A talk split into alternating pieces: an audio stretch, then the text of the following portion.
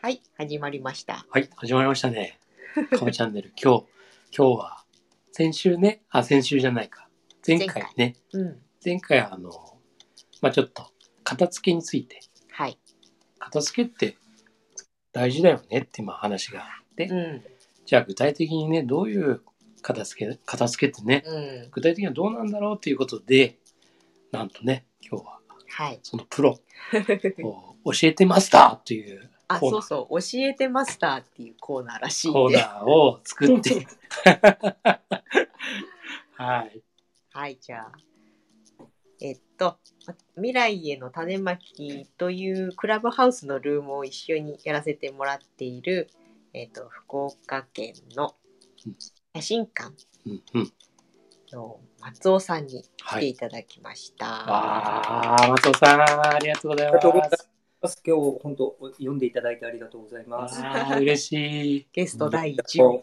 あの、ね片付けの話ができるっちゅうのが僕一番嬉しいとですよ。いや、正直、あの、片付けのことって、本当にこう、具体的に聞いたこと、私なくてですね。ああなるほど。はい。あの、なんとなくこう、ね、あの、片付けた方がいいよ。うんというのは、こう、イメージとしてはあるんですけども、うなんかね、風水的に片付いてた部屋がいいみたいなね。そう。あとね、あの、会社とかのうんデスクの上は、片付けてないと、こいつ仕事できないぞみたいなね。なんかそういうイメージがうんあるけども具体的なねこの我々の生活にとってこの片付けうんというものがどういう位置づけなのかなっていううんところをぜひちょっと教えていただければというふうに思うんで、あの例えばですね、うん整理整頓とうん片付けっていうのはなんか違うんでしょうかね。ああ難しいところから来ましたね。片付けと整理まあ例えば整理整頓って二つの言葉が並んでるっていうのはご存知ですか。はい。で、整理っていうのが、まず、いる、いらないに分けてす、いらないものを捨てるっていうこととう、ん整理があの取り出しやすいように、まあ、並べるっていうか、うん置くっていうようなことにはなるので、はいまあ片付けうんとって言われると、ちょっと僕もそこら辺、すいません、よく分かってはないんです。うんうんででもその整理整頓っていう言葉で言うとなんか物をたくさん持ってる方がいいっていうような解釈になりやすいのかなって、整頓が入ってくるとうん整頓をすることがなんか大事っていうふうになるんですけど、うんまあ、僕が今学んでるところっていうのが断捨離的な要素もあって物を少なくした方が快適になるよっていう考え方のもとで、うんまあ、片付けをこう伝えてるみたいなところにはなりますね。うん、なるほどなるほど結構そうなんですよねあのなんだろう会社とかだったらもう書類がこう机の上にガサガサ乗っかっててはい。あの整理整頓しなさいって言って一応整理はするんですけどうんうんものすごいもう書類に囲まれてるみたいなううんんうんうん。そのそういう状況で果たしてそれが本当に片付いてるのかってうんいうような疑問も実はあったんですよね。うんうんうんうんやっぱりそういった意味ではその今松尾さん言った断捨離うんうんという、まあ、やっぱり無駄なものを減らすうん。というところが片付けのポイントなのかなって今聞いてて思ったんですけど、うんうんうんまあ、ただ、その、無駄なものにみんな気づいてないっていうところが問題なんですよね。うんうん、で、僕も本当にその、無駄って思ってないかったですもんね。片付けができないときは。はあはあはで、それが無駄っていうのにこう気づいた瞬間、まあ、ここが7つの習慣でいうパラダイムシフトのところかなと思うんですけど、うんあは要は、うわ、こんなに僕抱え込んでたんだってことに気づいた瞬間、あやっぱ肩の荷が下りたっていうか、うんで、周り見見渡してみると、抱え込んでる方がたくさんいらっしゃるので、うんちょっと下ろしたらっていうと、その要はそれが正しいと思ってある方にそれをアドバイスしてもなかなか聞いてもらえないみたいなあうあん状況で、まあ少しずつまあその片付けしたら結果にこう人ってどうしても結果が見えないと行動を起こしてくれないっていうところがあるので、うんどういうふうにこう見えない片付けをしたから結果が出たっっていうのってなかなか見えないんですけど、うんこれをどうやって見える形にしようかなっていうところで、まあ、いろいろこう模索しているような状況で、まあ、クラブハウスでこう発信するのも、片付けの重要さを知ってもらいたいし、まあ、7つの習慣の横、そこがどうしても僕の中ではつながるので、ううんんまあ、ぜひ知ってもらいたいという思いがありましたね。はいうんなるほど確かに捨てれないっていう人多いよねうん、ものね、いつか使うかも。そうそうそうそうそうそうそううんこれもったいない高かったのにとか。そうそうそうそううん、でもその服5年前のだけど本当に着るみたいなね。うんうんうんわかるなんかシャツとか捨てれなくてねうん。もう年ね過ぎてるのにそうそうそう合わないのにねもうね、んんうん取っとくんだよほっねとくんだそうそうそうそうちちなみに、お二人は片付けできられる方ですかできるともできないとも言えないよね。ああのそうですか一応見栄え的にはうんうん綺麗な方だとは思うですですが、あーただうん押し込めてるような気もします気もする。気もする。例えば僕はちょっとあの基準でですね、はいえっと、お聞きするのが僕が急に遊びに行ったら、はい すんなりお部屋に入れてもらえますか ああ、ああ、それは。それは大丈夫ですねああじゃあできてあります ねでも、私の、あの、仕事コーナーはロールスクリーン敷いちゃうかもしれない。デスクがあの、デスクが、みたいな。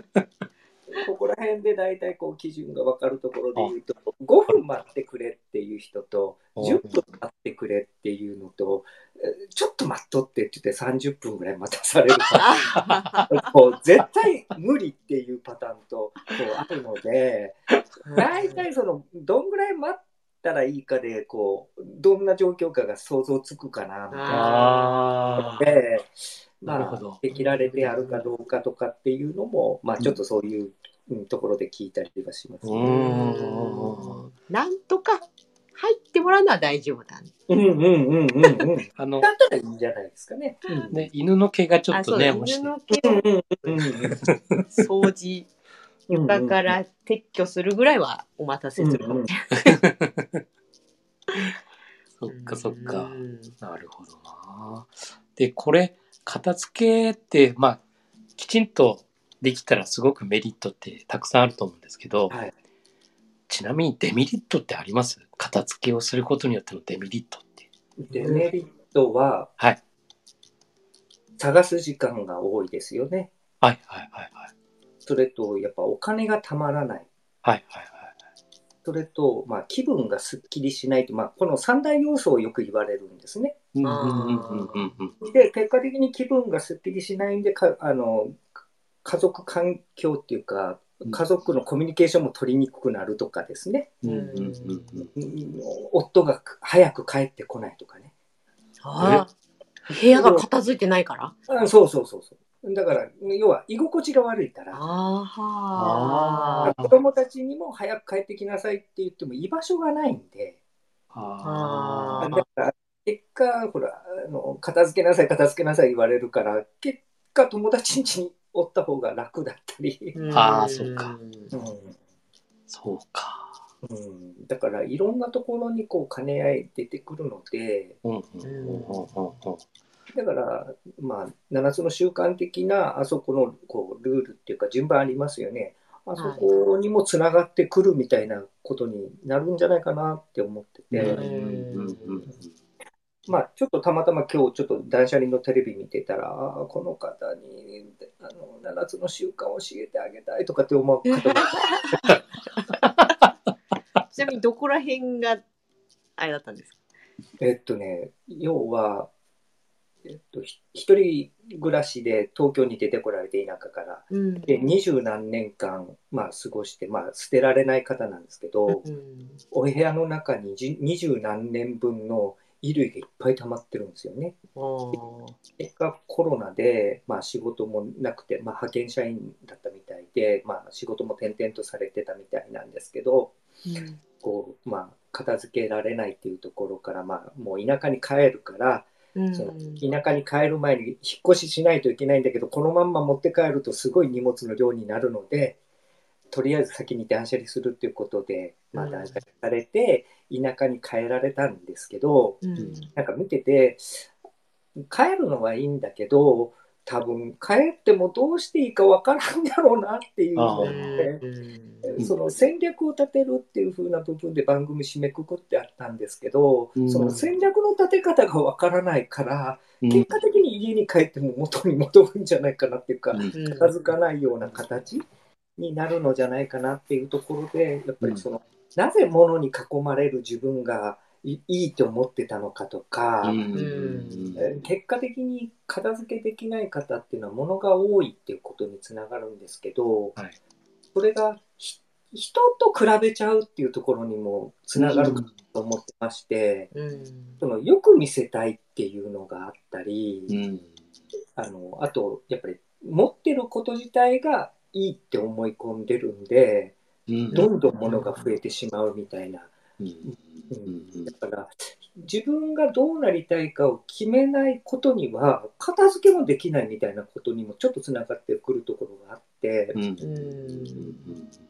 そうするとだんだん人と比べることがないのでうんものをこうすっきりこうさせていくっていうようなことにつながっていくしその物の買い方もいいものを買おうってしだすんですね。うん片付けができない方っていうのはどうしても安いものを買ってしまうっていうところもあったり。うん片付けができないので棚とか収納グッズをいっぱい買おうとするんですね。うんで片付けをする部分で収納棚とかえー収納ケースを買うとアウトなんですよ。ほなぜかっていうと ほかえって物が溜まってくるのであだから片付けを始めるって言ってホームセンターで収納ケースを買いに行こうとした時にはもうアウトなんで。 ーえまず最初に収納ケースが減っていくっていうこと自体から考え直さないと片付けにならないということになってくるんですね。うーんあのわかりますかねわかおる部屋のスペースは同じなので、そこにあケース入れてくると部屋がまた狭くなるみたいなことになるんだけど、そそもそも物を取っとくっていうこと自体で言うと、使わないで取っとくってことになりなりやすいんですよね。うんうんなるほどが、まあ、物を取っとくっていうこと自体が大事にしてるっていう勘違いもありますね。うんえあの物を使うことが大事にするっていう解釈に変わらないと物がどんどん増えてくるってことああわあなんかあれだね本とかそうやりがちだ本ねそうなのそうなのうん、だから実際に今カラーボックス買おうかなってちょっと本がいっぱい溜まってきててこう平積みしちゃっててうんうんはいそれ収納買わなきゃなと思ってたんですけ どこれダメですねダメですね。っていう そのまああの片付けのルールの中に定定数定量定位置っていうのがあるんですよ。はいで定数が決まってないと物が増えやすいんですねうんうんうんだから本も何冊まで持っとくとちょうどいいんだろうっていうこと自体がその7つの習慣でいうと終わりを思い描くっていうところにもつながってきて、うんだから100冊うーねカゴンさんはよいさんは持ってたらちょうどいいですかとかっていうと100冊が入る本あ本棚を買ったとしてもうんそれ以上増やすっていうことはしないみたいなことのルールをちょっと決めないとなるほどうんなる本ほどがこう増えてくるのでうんうんうんうん何冊が自分にとってちょうどいいとかっていうのを知るっていうことがすごく大事で。ははははうはんベスト100とかねうん、そうそうそう。なるほどだって実際「わあいい本だった」って言ってもう一回読むっうん、ていう確率割と低いよね低いよねでもこれだけは絶対何回も心の拠り所にして読みたいっていうのは確かにあるから、うんうんそれを選別していけばそうかそういう感覚だうんああでまあそれをメルカリで売るでああで、そっか。でうん、また欲しくなったらまたメルカリで買うとかっていうこああ。まあ、そうすると、固定費、要は置くっていうこと自体、置きっぱなしにするってこと自体に費用がかかるっていう考え方をすると、うん。物が置けなくなるんですね。おー。もうもう極みはあの、部屋が狭い方が楽っていうことに気づくんですよ。うんうんは広い部屋に住みたいって物が増えてくると思いがちになるんですけど、うん部屋が広くなれば今度家賃がかかるみたいな話になってくるし、うんうんで家族がバラバラになりやすいみたいなことにもなるし。あーそっかうんだから、なんかこう逆逆にこう動いてるってことに意外と気づかなくて、うんうんうんうん。こう良かれと思ってることが意外と逆だったっていうことにですね、こうつながってくるし。本当だ。うん。すごい。ほらうんすごい。まあ、気づかなかった。洋服の買い方が僕ガラッと変わったんですね。うん。で、そのやっぱりこういっぱい捨てたんですね。で、いっぱい買ってたなって思ってて、で、洋服の買い方変えたのは、高いものしか買わないように、あえてするようになっはいうんた。で、そうすると、結果的にたくさん買えないので、う。うんんあの、ハンガー、僕90センチのハンガー、ワンシーズン、そのハンガーの幅だけしか用意してないんですよ。あああ。ーで増やすとアウトで、はははは。洋全部かかってるってことですね。うんそうそうそう。うん。で、えっと、ハンガーの数でえ管理するんですね。へはだからハンガーを増やそうと思ったらもう減さないといけないんですはあはあ。あ。なるほど。よ。うんこれ、かけとくことがポイントですよね、やっぱりね。こううんそうそう、見え畳んなでい。しまったらなんかもうそそこで地層になるもんね。う。ね。うんはあはあはあはあでこんなん持ってたわってそうそう。あはまたオーダーの服を買ってしまったってやつうねん。うんうんあ。あ、似たのばっかりね。ねそうそうそうそ そう。れをあるあるオーダーの服ばっかり。そうそうそうそう。またこれ買ったって。持ってなかったってね。片付かない理由の中に、やっぱ、ファーストファッションって言われるところの、やっぱりユニクロ系が、やっぱり大問題になってるんじゃないかなとは思うんですけど、うんうんだから、なんかみんながやってることとちょっと逆をやってみ、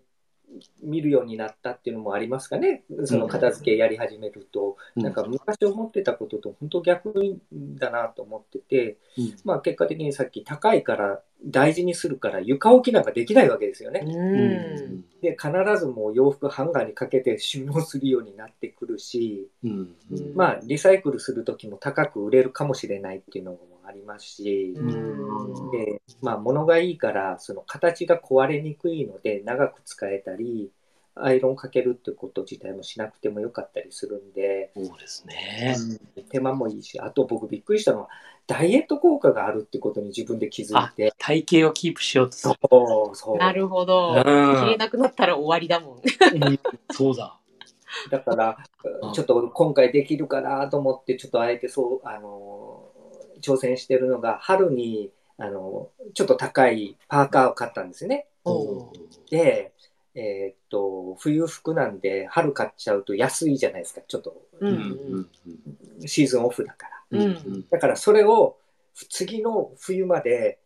もう着ないでかけとくわけですよね、家の中で。うんで、次のシーズンこう着れたら体型は維持してるってことにあーなる。なるほ物差しになる。ど。うん。そうそうそう。うんはい。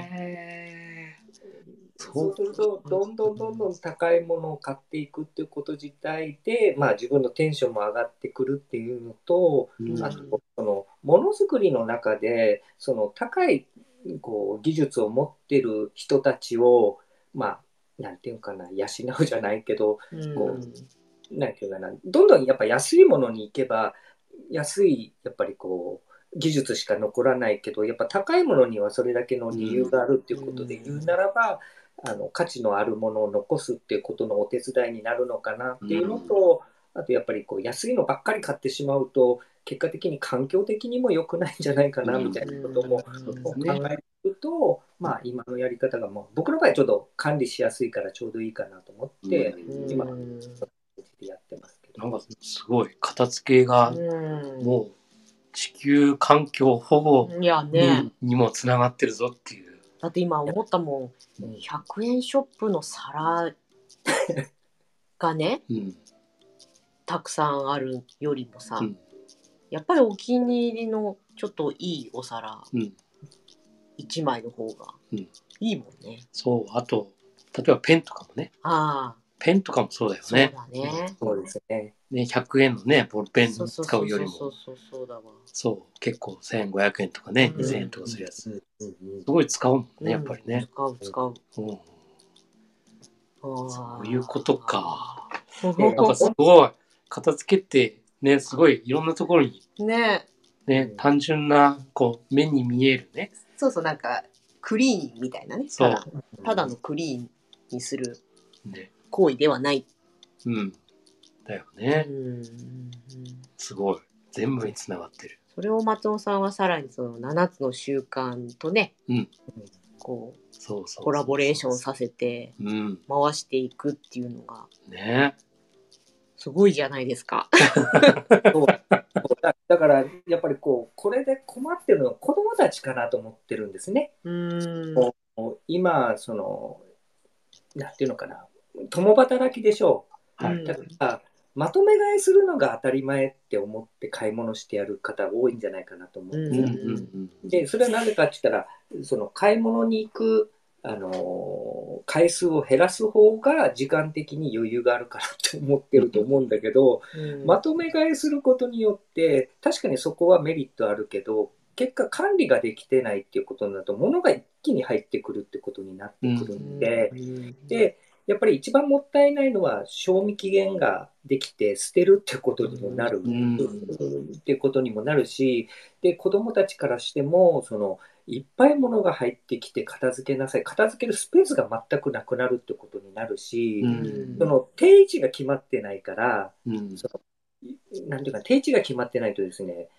とりあえずどんどん入れてっちゃうんですよ。そうですねうんそうすると、そもそも入れないといけないものが入らなくなるみたいな形になってくるから、うんうんうんそうなってくると、子どもたち自体も影響してるんじゃないかなとかって思うようになってきてそうですねまあうんそういう部分ではちょっと買い物の仕方とかっていうこと自体から、うんなんかこう、考え方が少しでも皆さん変わってもらえたらいいかなと思って、まあ、片付けの話はするんですけど、はいなかなか片付けってしないとはいけないっていうのは分かってるんですけど、後回しになりやすいので、ないですね。ねうんで、まあ、そこをどうやって伝えたら分かるかなっていうところで、今、あのうん7つの習慣のうん3番目の習慣の最優先事項を優先するっていうこと自体で、その緊急でない重要なことを優先すればするほど、結果、時間に余裕が生まれてくるっていうこと自体を、うんまあ、体験してもらいたいなっていうところで、まあ、説明に使ってるっていうこともありますね。はい。いや、もう完璧なまとまりになりましたよ。ええええ 時間もちょうどいい感じ。すごい。本当だから、まあ、思考、思考もそうだしね。うんまあ、そう人だね間関係とかもね。うんまあ、あと生活、うんそれからビジネス、うんまあ、組織、コミュニティ、あとはブランディング。うんうんうんもう本当に全てにね、つながってるんだなっうんていうのが今、松尾さんの話聞いて、ね悔い、腑に落ちたというか。うんうんまあ、あと、最後一つ言わせてもらえるならば、あの、はい。えっと、いるいらないをやることによって、うん自分の本当に欲しいものっていうか、大事にしたいものが見えてくるようになるので、うんで、最初はすごい難しいんですよ。これ捨てたらいいんやろかっていうのをすごく悩むと思うんですけど、うんコツコツコツコツ長いことをこう、まあ僕はあのおすすめしてるのは、毎日15分捨てる活動をやったら、3ヶ月ぐらいになると、だんだん習慣になって、捨てることが気持ちよくなるからっていうふうにはお伝えしてるんですけど、うん最初捨てられなくても、だんだん捨てれるようになってくると、うんだんだん自分が大事なものが見えてくるっていうかですうね。んうんうんうんうんそうですね捨てる勇気最初ね、うんそこは必要かもしれないね。全くあの思考私日頃思考を整理しましょうって言ってあるもん全部出しているいらないを分けましょうって言ってるくせにそれを自分の生活でもやらなくちゃなと思った本当だねね全部同じですね7つの習慣全てにおいてつながるのかなっていうのは、まあ、僕はちょっと片付けを通してこう分かってきたことだし、はいでやっぱりこう第二領域って言われる緊急でない重要なこと自体をやっぱ優先するっていうことが大事っていうのを教えてもらったのがすごい嬉しいことですよね。うんうんっていうのが片付けしようと思います今そんなとじそんな段じゃないやろって言われることがあるじゃないですか。あります。ね。緊急で重要なことに追われてる人からすると片付けじゃないやろ今っていうそうそいうやうん片付けできてないけんそういう事故が起こったんでしょみたいな話になうるんうんうんうんうん。うん。そうなんだ。そうそう、うん原因がそこなんだよね。ねそうそうそうそうそう。だからそれがきちっと説明できるようになってそれがあのマトリックスの見える化して人に伝えられるっていうこと自体がすごく楽になったっていうことあですね。ーそうですね。なるほどね。もうなかなかここが伝わらなくてんうん今これじゃなくてもう優先はみたいなことで揉めることがあったのがうんやっぱ揉めなくなったかなと。うんうんううんうんうんうん。ん素晴らしい。はい。すごい。これあれですいね。松尾さんのホームページで結構いろいろ書いてらっしゃるので、はい、ぜひねリスナーさんそう。よければ見てほしいなと思うのうんうんで、うんちょっと松尾さん軽く紹介していただいていいですか？えーっと、えーっと、未来への種まきって検索していただけると、多分出てくると思うので、そこうんに、まあうん僕が普段思ってることを毎日ちょっとブログ1000文字にして書いてます。よかったら読んで、あ見ていただいたり、あの、まあ、自分が今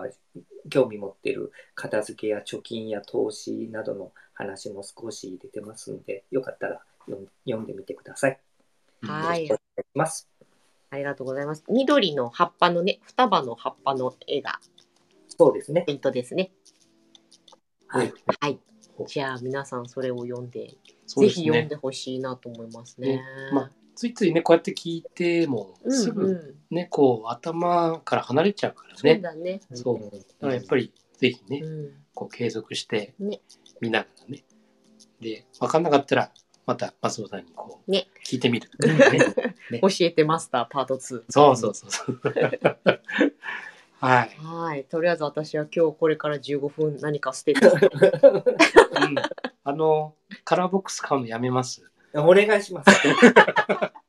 ません。大きくなりました。あの、買う前にですね、うんおすすめはなくてやってみるっていうのもおすすめですね。うん、うん。代わりに何かできないかなっていうこと。ああ、うんなるほど。はい。本当にそれなのかなっていうこと自体とかをちょっと自問自答してみるっていうのも、はい。うん、やってみます。 はい。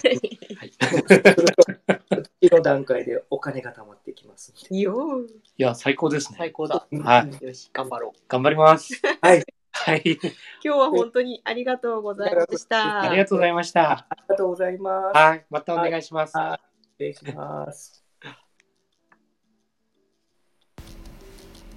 はい。ということで、今い回やはー、すごい。うん。最高でした。ね、初のゲストをお招きしての回でしたけど。いやー、片付け、とっても重 要。まあ、本当にこの、さっき松尾さんも話したけど、うん。なんだろう、その、物に対しての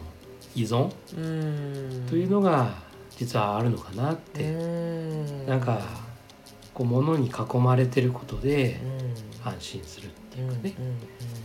だからそこって依存状態だから主体的じゃないよねそうだね。やっぱり、まあ、さっきの断捨離もそうだけうどね、ん。まあ本当に主体的うん。でなければうん。できないそうね。というところはすっごいポイントだなってういうふうに思うし、うんもしこの片付けができるならばんうんいわゆるその、まあ、7つの習慣で言えば私的成功っていうねうんあの自立にね、うんなるうんまあ、第一の習慣第二の習慣第三の習慣が進めてそして自立してるっていう最初の三段階ね。そうねというふうになるんだろうなってうん思ったんで、うんまあ、でも結構ねここできないできないっていうかねこうなかなかこう進めないっうんうんていう人たちがいるんで、まあ、何かねそういった、まあ、自分の制限しているねそうねそういうパラダイムだったりとかうねん、まあ、そういうものをこう自己肯定っていうか自己実現っていうのかなうんそういうパラダイムにねこう変えていくことによって自立へいくのかなって、まあ、その一つがこの片付けっうんていうのもあると思うんで、まあちょっとね次回ねうんまたその辺も、そうだねうん、うん、話できたらなと。うん、7つの習慣って第一が一番重要ででも一番実は難しいじゃないうん、そうそこうう心理っていうかさそうそうそこそこのグーっていうところを抜けると、うんふってこう上昇気流に乗るみたいなところがあるから、そう、うん、そこを少しね、そうそうそううん、誰にもこう体感してもらうとそう、うん、うわいいこれってなると思うんだよなねる。ね。うん。まあその辺の話をじゃあね。またね夜な夜なしたいですね。うん。今日は珍しく昼収録だったからはい変な感じでしたが。はい。 まあ普段の感じで話しました。はーいはいそれではまたはいお会いしましょう。はーい。バイバーイ。バイバーイ。